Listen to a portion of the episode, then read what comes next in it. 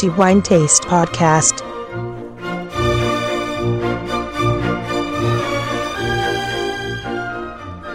Hello, everybody, welcome to the new episode of the Wine Taste Podcast. This is Antonello Biancalana, and we are going to talk about wine in the next 10 minutes or so. And this time we are going to dedicate the episode to the most fundamental thing in winemaking, and it is of course grape, and not just the only element making wine, but certainly one of the fundamental ones. Without grape, you cannot have wine, of course. And in this episode, we are going to talk about one of the most historical grapes known to humans, and uh, it is traces its origins in a very, very, very back era, and it is probably one of the most known and well spread grapes all over the world, Europe in particular. We are going to talk about Muscat Blanc, this is the name that uh, the grape is mainly known outside Europe and in the world. That will be white muscat or Moscato Bianco, as we call it in Italy. The variety is one of the most ancient varieties known to humans, and it was absolutely very common to find in old books and old author. They talking a lot about this grape um, because of the characteristics, smell, and the characteristic wines that it was capable of making and still today uh, capable to make. Moscato Bianco or Muscat Blanc, the French would call the grape like so. I said that it's one of the most ancient varieties known to man, and it is supposed that the origins of the grape are from the area on the Middle East Mediterranean area, and it was probably introduced to South Italy, or better to say, to the area that we today call South Italy was introduced by ancient Greek and in fact, ancient Romans talked a lot about this grape and they were very fond of this grape and they called it this grape Appiana. That means ape is uh, Italian for bee, I mean the insect. So appiane means something of which bees are very fond of. In this case, it is because they liked quite a lot the very sweet juice that they could get from the berries, and not only bees, but also other insects, including wasps, flies, and so on. The grape has, however, a different story in the northern part of Italy, what we today call North Italy, of course, and the grape was introduced in this area by Venetians, and they were absolutely famous at that time for being skilled sailors, conquerors, and merchants, of course, and they introduced this grape from the Middle East of the Mediterranean area and introduced it to the North Italy.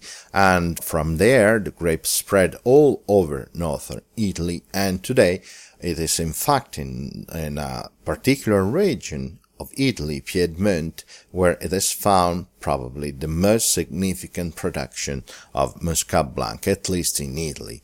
From there, of course, Muscat Blanc is absolutely common in other areas of Italy as well, including Veneto. Uh, should mention the Colli Euganei area, they have a wine made from Muscat Blanc. And going to the south of Italy, uh, another important area for Muscat Blanc is Tuscany in Montalcino, a land known for the Brunello di Montalcino. Well, the Moscadello di Montalcino is an, a wine being older than Brunello di Montalcino and certainly in tracing back its history in a very, very long time ago. We also find uh, Muscat Blanc in Apulia. Puglia. Moscato di Trani is an example of the uh, wine made from this grape, including Sicily, Sardinia, and so on. In Italy, Muscat Blanc is virtually found everywhere. Of course, Muscat Blanc is not just Italy, and uh, I guess I should mention the importance that France has for this grape. I'm, of course, I'm talking about the very, very long list of uh, sweet wines made from Muscat, and uh, most of them are made from uh, dried grapes, including Alsace, where they have absolutely beautiful wine made from Muscat Blanc, including dry table wine. In uh, ancient time, uh, the grape was called a Appiane, and uh, a lot of authors wrote about this grape in their operas and books. And because of the fact that the grape was particularly liked by uh, bees in particular, but the name probably has nothing to do with that, and it is supposed that the name comes from a Latin word muscum, uh, meaning in English musk. So, because of the musk aroma that this grape usually has, then it comes the name Moscato. But however, the grape is one of the most important representative in the so-called aromatic grapes because of the uh, direct recalling of the grape aroma. The juice of Mus- Muscat Blanc is absolutely very strong. And in this case, uh, wines made from this grape directly recall this aroma. So if you smell a glass of Muscat Blanc wine, you will certainly smell uh, the aroma of grape juice. So it is a characteristic that the, the grape can keep very, very well in wine making, and uh, it is one of the most interesting and main characteristics. So every grape whose wines are recalling directly recalling the smell of grape are aromatic grapes uh, because of uh, the grape juice aroma is considered to be a primary aroma. So something absolutely uh, associated to grape. The wines made from Muscat Blanc are quite wide, so it is a quite versatile grape in winemaking from dry uh, table wines to sweet wines, both the, uh, made with fresh grapes and dry grapes, and probably the most important and common style for this grape is what is made in Asti and uh, Piedmont in the sparkling wine. Asti is absolutely a wine well known all over the world, and here they also have a Moscato d'Asti, which is basically a slightly sparkling white wine, absolutely very aromatic, in which you can smell the Muscat Blanc. Another important aspect of the Muscat Blanc is the dry table wines, and you must pay attention in this case because of the uh, round taste and the smooth and round taste that you usually perceive to the mouth may make you think that you are tasting uh, sweet wines, but in any case, it is not a sweet wine, but absolutely dry wine. It is the roundness in that case which may make you think that you're tasting a sweet wine. It is not the case. So, as we are, of course, talking about a grape used for making many styles, it is not so easy to just talk about the specific style, but all the wines made from this uh, grape, however, have in common many aromatic quality. And the first of them all is of course the grape juice aroma.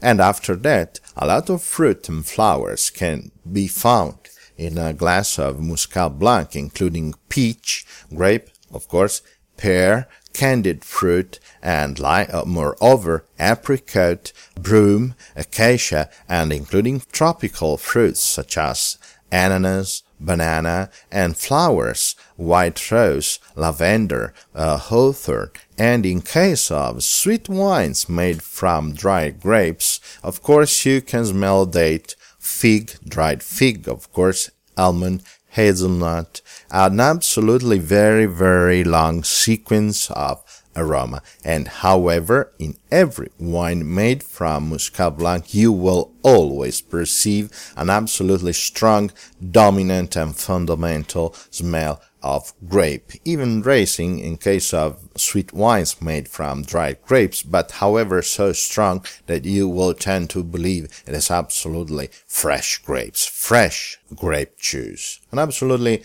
interesting grape, and I am aware of the fact that talking about Muscat Blanc would take a longer time than my usual 10 minutes, but unfortunately my time is up and we may probably talk about Muscat Blanc again in uh, another episode of the Wine Taste podcast. But however, my mm, time is up and I would like to thank you all as usual for joining and listening to our podcast at each episode. We absolutely appreciate all that.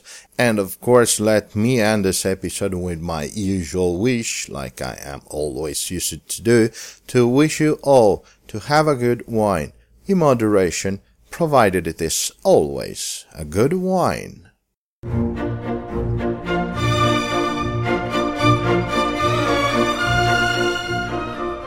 Wine Taste Podcast